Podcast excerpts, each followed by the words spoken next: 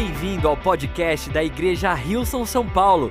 Oramos para que essa mensagem seja uma inspiração e uma bênção para a sua vida. Eu queria te convidar a abrir a sua Bíblia no livro de Neemias. Vamos ler a partir do capítulo 1. Você pode deixar aberto aí em casa também. Abra a sua Bíblia no livro de Neemias, ou a sua Bíblia analógica, ou a sua Bíblia digital. Ou se você não tiver uma Bíblia aí acessível, você pode acompanhar também na nossa tela. Vai aparecer uma Bíblia gigante aqui no nosso mega karaokê.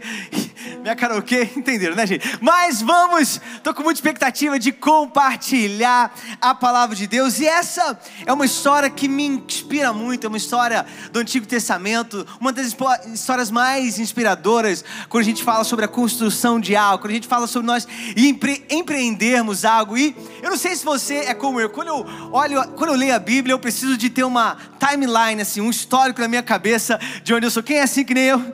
Comigo você lê a Bíblia, você fala, mas quem, como é que isso aqui é antes de Abraão, depois de Abraão? É antes de Adão? Antes de Adão não pode, né, gente? Mas quando eu leio a Bíblia, eu fico tentando, ok, de onde, de, que, que se trata? Eu queria fazer um resumo aqui bem rápido. A gente teve Adão, anos se passaram, e teve Noé, teve a Arca de Noé. Quem lembra da Arca de Noé?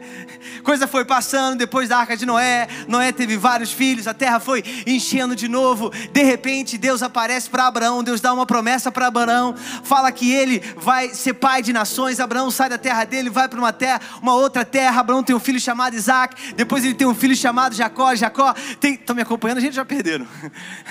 Jacó tem 12 filhos.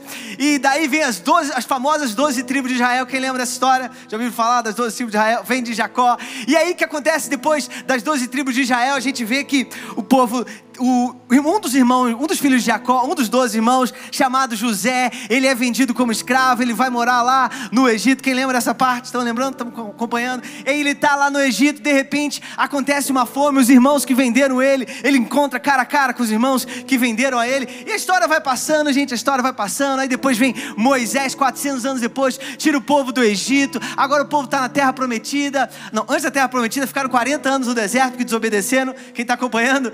Está tempo no deserto, chegaram na terra prometida, Moisés morre, Josué leva eles todos para entrar na terra prometida, eles entram na terra prometida, uma terra que mana leite e mel. Aí vem o profeta Samuel, de repente eles querem um rei, aí eles ungem um rei chamado Saul, aí depois vem Davi, mata o gigante Golias, aí Davi tem um filho chamado Salomão. Salomão, estão acompanhando ou já perderam? Tá, tá lá, eu, eu gosto de pensar.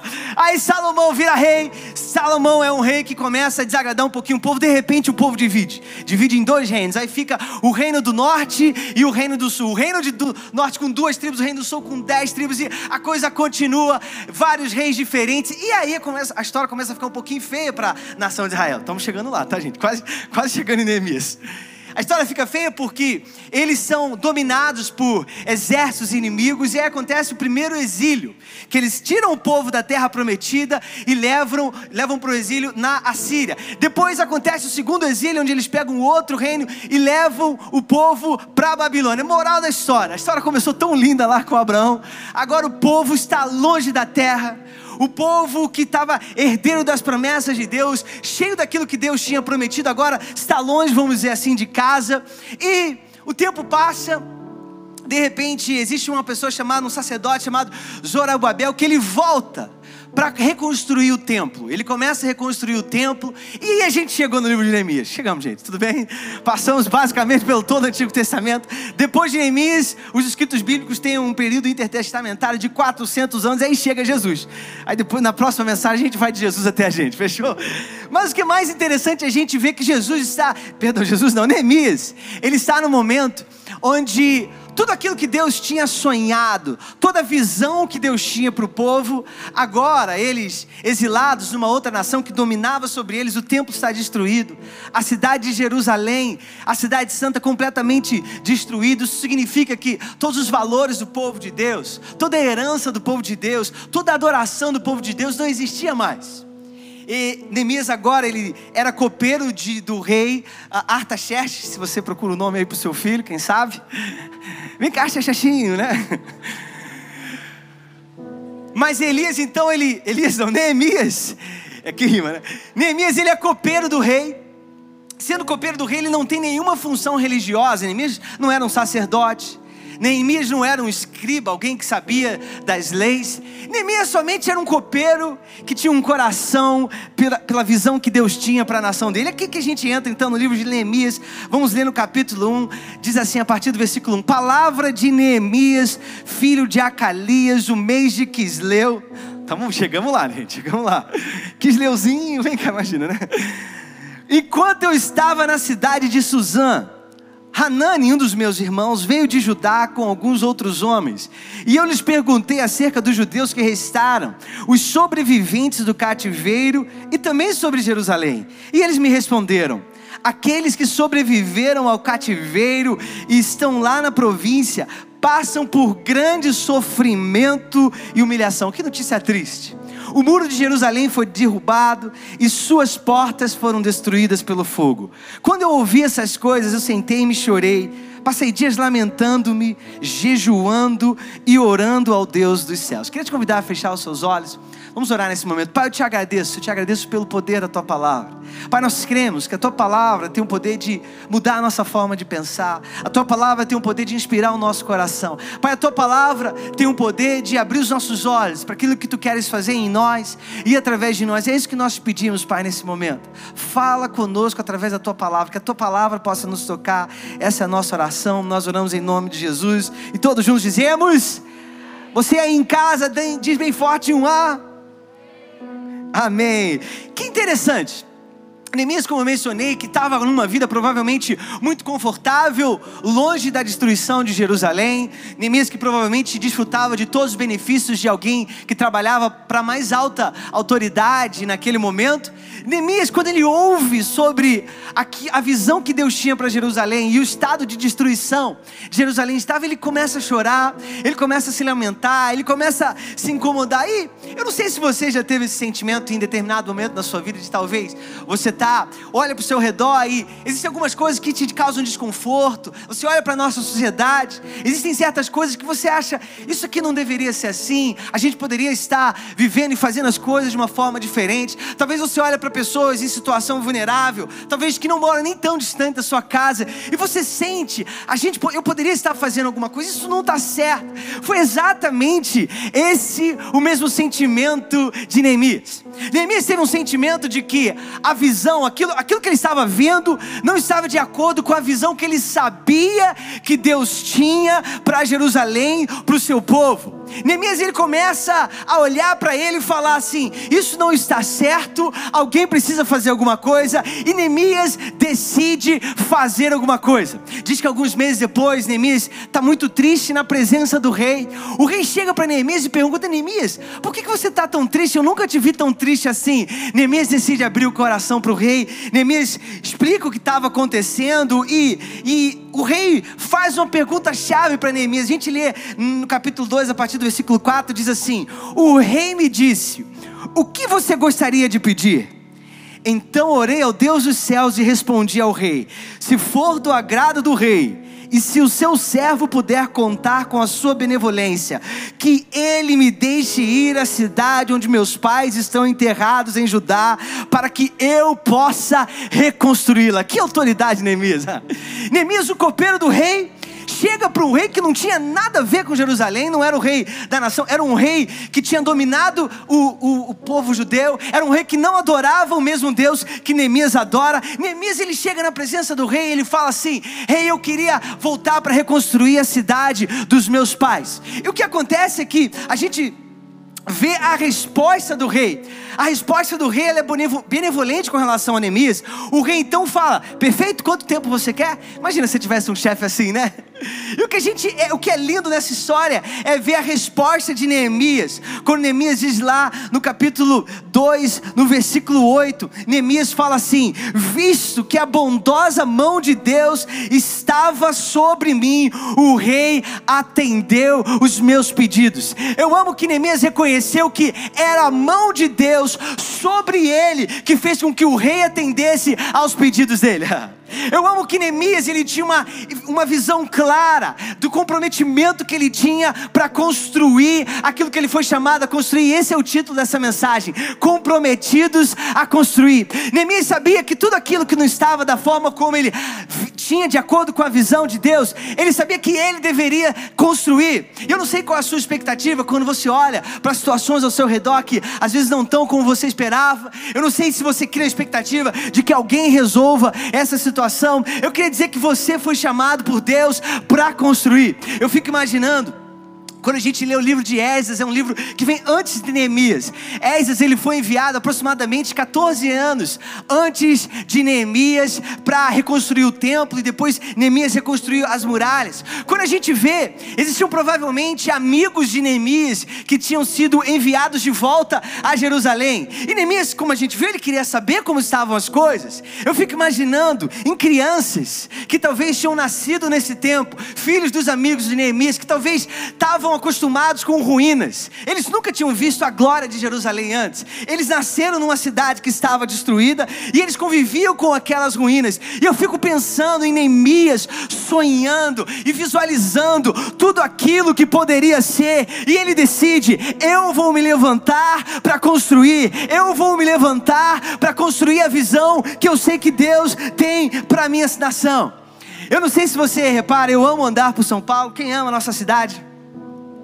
Eu andar para São Paulo e é prédio para tudo que é lado. Eu sou do Rio, então no Rio tem muita natureza. Então você olha, tem bastante prédio, mas também tem muita natureza. Aqui eu olho e só tem prédio para todo lado. E o que eu gosto disso, sabe o que é? É que eu posso ver que cada tijolo está ali porque alguém decidiu construir.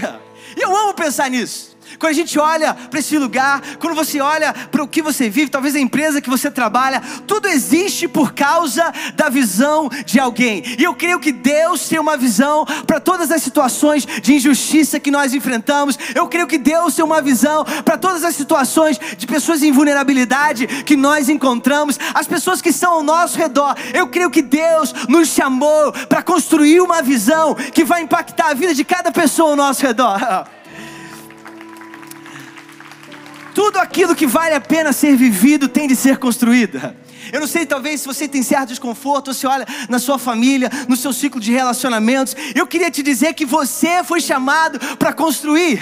Talvez você olhe, como eu mencionei, no seu contexto de trabalho, tudo aquilo que vale a pena ser vivido deve ser construído e Deus te chamou para construir. Eu amo que quando a gente olha para esse contexto de Neemias, Neemias ele reconheceu que não eram os recursos do rei que estavam dando ele a oportunidade e o privilégio de reconstruir construir Jerusalém. E hoje eu queria te lembrar de três revelações que nós que estamos comprometidos a construir precisamos ter ao entrar naquilo que Deus tem para nós. E a primeira dela, essa que Neemias teve, e é que o favor de Deus está sobre você naquilo que ele te chamou para construir. Neemias sabia muito bem que não era bondade do rei, era a mão de Deus sobre ele que levava o coração do rei se inclinar para o plano que Neemias tinha. A gente vê em Provérbios, no capítulo 21, no versículo 1, que diz assim: O coração do rei é como um rio controlado pelo Senhor, ele o dirige para onde quer. Eu amo isso porque mostra que quem abre as portas é o favor de Deus, quem traz recursos é o favor de Deus, quem muda corações é o favor de Deus. Quando a gente olha para a visão que nós temos como igreja para o ano de 2021, tudo aquilo que nós queremos realizar, toda a vida de pessoas em situação vulnerável que nós queremos impactar, nós sabemos que isso só é possível por causa do favor de Deus sobre nós. Quando você começa a sonhar com mudança, eu não sei você, mas no Rio existem muitas comunidades vulneráveis. E eu, toda vez que a gente entra, inclusive aqui em São Paulo, é um ambiente de. Você vê tanta oportunidade de transformação tanta coisa que nós podemos fazer, mas ao mesmo tempo existe um sentimento de como, e eu vou te falar como, o favor de Deus sobre nós. Eu lembro como alguns anos atrás a gente não estava começando e vamos dar um passo em direção a uma comunidade, a gente começou desenvolvendo relacionamentos, a gente começou dando um passo de cada vez numa comunidade aqui na rua da igreja, e daí isso foi crescendo, foi crescendo. Hoje a gente pode ver as muitas comunidades que nós somos envolvidos, as centenas de pessoas que são impactadas impactadas. Isso só é possível por causa do favor de Deus. É assim que nós começamos a construir. Nós começamos a construir porque nós sabemos que o favor de Deus está sobre nós, sobre tudo aquilo que Ele nos chamou para construir. Você pode levantar da sua cama todos os dias ao ir trabalhar, sabendo que o favor de Deus é por você naquilo que Ele te chamou para construir. Quando você cuida da sua família, quando você sonha para o futuro da sua família, você pode crer que o favor de Deus está sobre você naquilo que Ele te chamou para construir. Com relação ao seu negócio, você pode crer que o favor de Deus está sobre você naquilo que Ele te chamou para construir. Quando a gente olha para a vida de Neemias, Neemias não tinha nada a ver com a reconstrução de Jerusalém. Jeremias não tinha, como eu mencionei, nenhuma função religiosa. Ele podia falar: olha, infelizmente eu estou aqui, eu estou muito longe, não tem muita coisa que eu posso fazer. Mas Neemias se levantou, sabendo, com a certeza de que o favor de Deus estava sobre ele naquilo que Deus tinha chamado ele para construir. O segundo ponto é que, assim que Neemias chega em Jerusalém, ele chega com, com o favor do rei também, o rei dá recursos para ele reconstruir, o rei cria um caminho para que aquilo pudesse acontecer.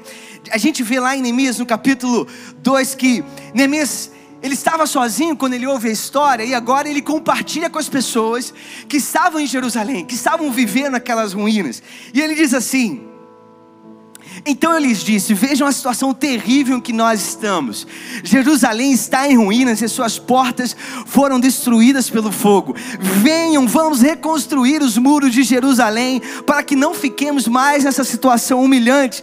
Também lhes contei como Deus tinha sido bondoso comigo e o que rei e o que o rei me tinha dito. Eles responderam: Sim, vamos começar a reconstrução e se encheram de coragem para a realização desse bom projeto. A segunda revelação que eu queria que você fosse para casa, ou você que está em casa, que você ficasse em casa, com essa revelação é de que hum, você não está construindo sozinho. Você não está sozinho. Existem mais pessoas com você do que pessoas contra você. Eu queria ler algo que me chamou a atenção. Eu estava fazendo uma leitura nessa semana, algo que diz sobre a solidão. E eu li algo que diz assim: a solidão ela não é a mesma coisa que o isolamento. Sentir-se solitário não é o mesmo que estar sozinho. A solidão é uma sensação de desconexão.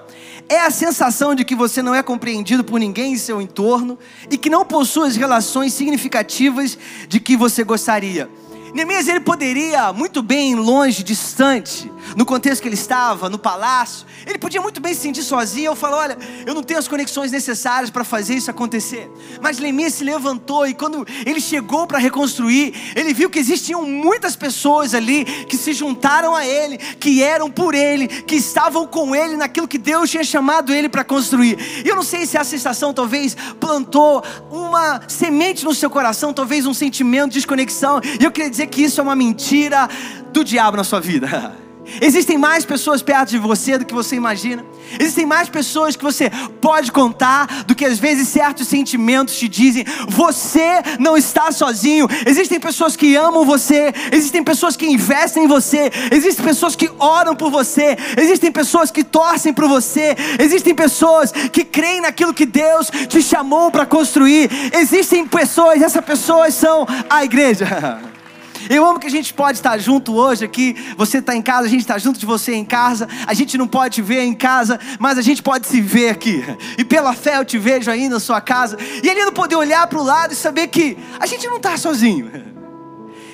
Talvez essa estação ela criou certos sentimentos de distanciamento, mas eu queria quebrar hoje isso com essa revelação no seu coração de que você não está sozinho. Se às vezes você está lidando com algum pensamento, eu queria te encorajar. Você não está sozinho. Existem mais pessoas que são por você, talvez do que você se sente distanciado. Existem mais pessoas que acreditam em você, que estão te sustentando. Você não está sozinho. A gente precisa quebrar esse pensamento na nossa mente que faz sentir com com que a gente, faz com que a gente se sinta desconectado. Você não está sozinho. Existem mais pessoas com você. Existem mais pessoas por você do que pessoas que possam ser contra você. E nesse contexto, quando a gente olha para o contexto de Neemias, Neemias enfrentou oposição. A gente lê lá em Neemias no capítulo 4 que Assim que ele soube que souberam que Neemias estava reconstruindo, diz que quando Sambalat soube que estávamos reconstruindo o muro, ele ficou furioso, ridicularizou os judeus e na presença de seus compatriotas e dos poderosos de Samaria disse: "O que aqueles frágeis judeus estão fazendo? Será que vão restaurar o muro? Irão oferecer sacrifícios? Irão terminar a obra num só dia? Será que vão conseguir ressuscitar pedras de construção daqueles montes de entulho e de pedras queimadas?" Eu queria dizer que se você, no seu coração, se compromete a construir algo, você precisa saber de uma coisa, e essa coisa é: você vai enfrentar oposição. O fato do favor de Deus estar com você, o fato de você não estar sozinho, não significa que você não vai enfrentar nenhum tipo de oposição. Se a gente ler, olha, o próprio ministério de Jesus, existe um discípulo que chamava Judas, que foi escolhido junto com os outros onze que tinha o mesmo potencial de transformar o mundo que os outros onze, que recebeu de Jesus por três anos, ele nas, dormia, acordava, por três anos convivendo com Jesus. Só que Judas tinha suas opiniões, e as opiniões de Judas eram maior do que a visão que Jesus tinha para a vida de Judas. As opiniões de Judas eram tão fortes que a gente, quando a gente lê lá em Judas, João, perdão, no capítulo 12, a gente vê uma situação onde Maria pegou um frasco de nardo puro, que era um perfume caro, derramou sobre os pés de Jesus e os enxugou com os seus cabelos. E a casa encheu-se com a fragrância do perfume. Mas um dos seus discípulos, um dos doze, Judas Iscariotes, o que mais tarde iria traí-lo, fez uma objeção, ele tinha uma opinião. E ele falou: por que esse perfume não foi vendido e o dinheiro dado aos pobres? Né? O Chris mencionou na semana passada sobre os opinólogos. Né? Essa é uma geração de todo mundo tem opinião de todo mundo. Né?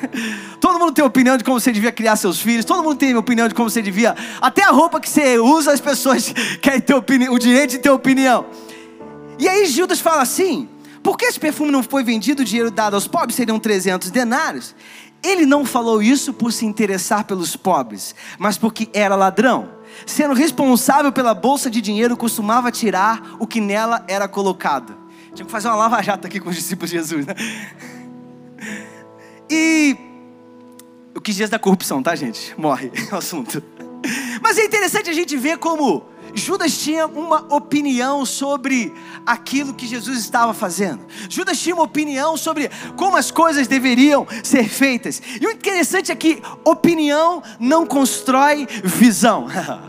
Aquilo que Deus nos chamou para construir, nós construímos com visão. É interessante hoje, a gente, às vezes, nas, nas, mídias sociais, você posta alguma coisa, e aí vem 100 pessoas que falam coisas legais lá na mídia social da igreja, e vem uma pessoa que faz um comentário. Mas é interessante como o nosso coração, às vezes, é mais preso naquele um comentário do que nos 100. Sabe por quê? Porque a gente precisa aprender a lidar com oposição. A gente precisa aprender a lidar com pessoas que talvez não vão pensar da mesma forma, mas nós que estamos comprometidos a construir aquilo que Deus nos chamou, temos que continuar olhando para o impacto que está sendo realizado. Temos que continuar olhando para a visão, para o sonho, para a transformação, para a vida de pessoas em situação vulneráveis que estão sendo impactadas. Às vezes dá vontade de falar, vai conversar conversar com as pessoas lá que dão testemunho no nosso Siriqué e depois a gente fala. Porque quando a gente olha para o impacto, para a visão, como Neemias está olhando, a gente começa a entender que aquilo que Deus tem para nós é muito maior. O terceiro ponto que eu queria falar com você é que aqueles que são contra você, eles não podem resistir àquilo que Deus te chamou para construir. Eles não podem resistir a você.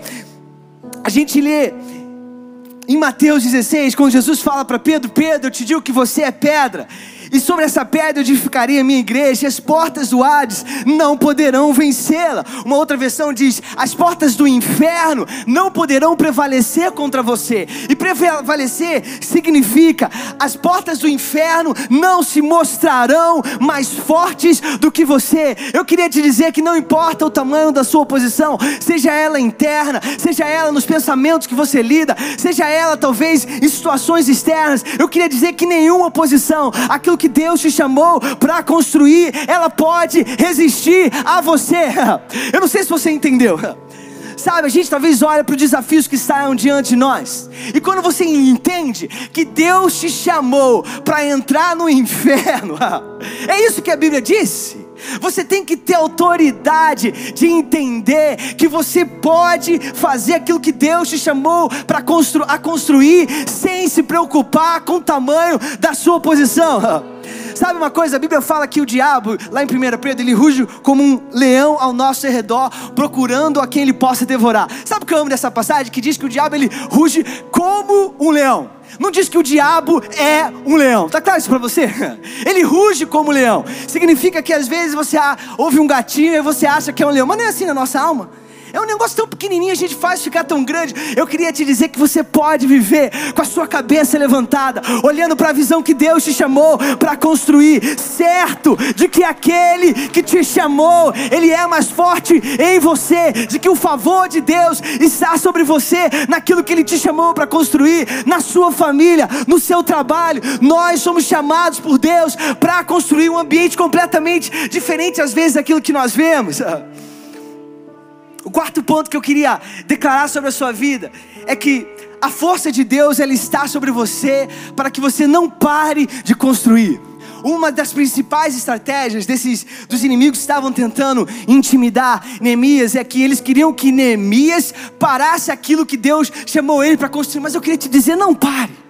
Não pare de construir aquilo que Deus te chamou para construir. Talvez você não veja o resultado hoje, mas eu queria dizer, continua construindo. Esses dias aconteceu algo muito lindo lá em casa. Meu filho mais velho tem cinco anos e eu sempre falo para ele, filho, você é inteligente demais. Você é um joga muito futebol, joga assim, né? Ainda não aprendeu, mas está aprendendo. Mas eu sempre falei coisas boas. Você é o melhor filho do mundo. Outro dia eu estava saindo e aí eu estava saindo, eu falei, filho, tchau. Meu filho parou e falou, pai, eu queria te dizer que você é o melhor pai do mundo. E sabe o que é lindo dessa história? É que talvez por anos eu só falava, por anos eu só falava, até o dia que aquilo agarrou no coração dele. Agarrou até o ponto dele começar a chamar outras pessoas como ele me chamou. Eu queria dizer que nós não podemos parar de construir aquilo que Deus nos chamou para construir, independente dos temores internos, independente da nossa posição interna, independente da nossa posição externa, aquilo que Deus chamou para construir não existe mais ninguém no mundo que Ele chamou. Você é único, não pare de construir. Quando a gente lê em Lucas capítulo 9, versículo 59, Jesus diz assim: Ninguém que põe no arado e olha para trás é apto para o reino de Deus. Você fala, Poxa, Jesus, esse, esse Jesus aí eu não conhecia. O que Jesus estava tentando dizer é: não parem de construir.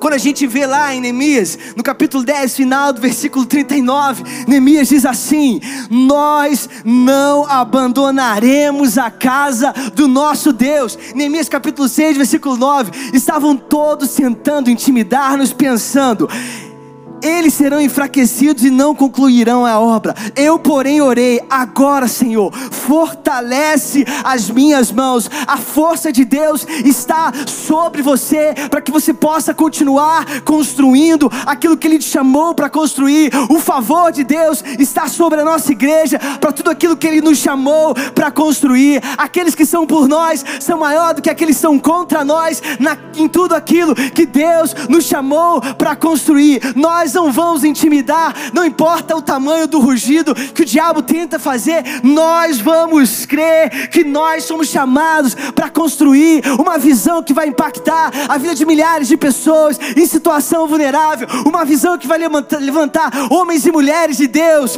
irrepreensíveis no meio de uma geração corrompida e depravada, como diz a palavra de Deus, para brilharem como sal da terra e como luz do mundo. Nós precisamos crer que nós somos aqueles que Deus nos chamou para construir. No nosso devocional que nós temos feito juntos como igreja, e cada dia ele fala um pouquinho mais sobre a, um, algum aspecto da visão da nossa casa. Eu queria ler os títulos dos nossos dias, isso lembra sobre aquilo que nós estamos construindo. Nós estamos construindo uma casa que é visionária, autêntica, uma casa que impacta, uma casa de influência, uma casa expansiva, uma casa de alcance global, uma casa acolhedora, uma casa que adora, uma casa criativa, uma casa comprometida com o crescimento das pessoas, uma casa que entrega tudo, uma casa de gerações, uma casa saudável, uma casa de excelência, uma casa inovadora doadora, uma casa fiel, uma casa cheia de fé, uma casa que empodera, uma casa abençoada, uma casa generosa e uma casa que ama a Deus e ama as pessoas. Em Hebreus, no capítulo 3, versículos 3 e 4, diz assim: Assim como a pessoa que constrói uma casa é mais importante do que a casa, assim também Jesus é mais importante do que Moisés. Uma casa tem de ser construída por alguém, mas Deus é o construtor de tudo que existe. Eu amo esse versículo. Uma casa tem de ser construída por alguém, mas Deus é o construtor de tudo que existe. Deus é o construtor da nossa casa, mas somos nós que construímos. É uma linda, uma linda imagem que nós temos uma parte naquilo que Deus quer fazer em nós e através de nós. Eu queria orar por você nesse momento, orar por você enquanto a gente vai na direção do nosso domingo coração pela casa, enquanto você sonha com aquilo que Deus chamou para construir no contexto da sua casa, no contexto da sua vida, no contexto da sua família, no contexto da sua carreira, no contexto do impacto na sociedade que Deus quer ter através da sua vida, enquanto você sonha com aquilo que Deus te chamou para construir, eu queria orar por você nesse momento. Pai, eu te agradeço. Eu te agradeço porque nós já temos a tua linda visão para nossa casa, Pai. Nós já temos a tua linda visão para o mundo ao nosso redor. E Pai, eu oro enquanto nós nos levantamos para continuar construindo. Pai, que cada pessoa da nossa casa possa ter esse senso, essa revelação de que o teu favor está sobre nós. Pai, que cada pessoa da nossa casa possa ter essa revelação de que Ele não está sozinho, mas são as pessoas que estão ao nosso redor do que aquelas pessoas que estão talvez distantes de nós. Pai, que nós possamos ter a certeza de que nenhum, nada que se opõe àquilo que Tu nos chamaste para construir, vai poder resistir a nós e aquilo que Tu nos chamaste, Pai. Pai, nós cremos que as Tuas forças estão conosco para que nós não paremos de construir. Eu te agradeço, Jesus. Eu te agradeço por ser parte daquilo que Tu estás fazendo na nossa casa, ao redor do mundo, no teu reino, na tua igreja, Pai.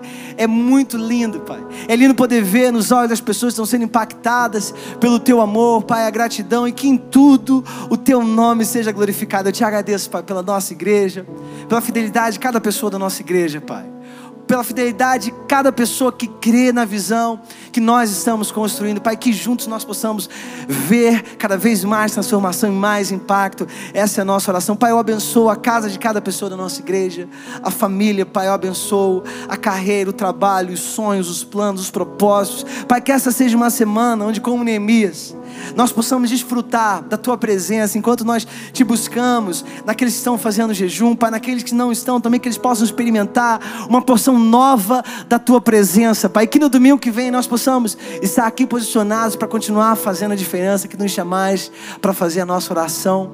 Nós oramos em nome de Jesus e todos juntos dizemos. Obrigado por ouvir o podcast da Igreja Rilson São Paulo. Esperamos que você tenha sido desafiado e inspirado. Se gostaria de visitar nossas reuniões aos domingos, você pode encontrar mais informações no site wilson.com/são paulo.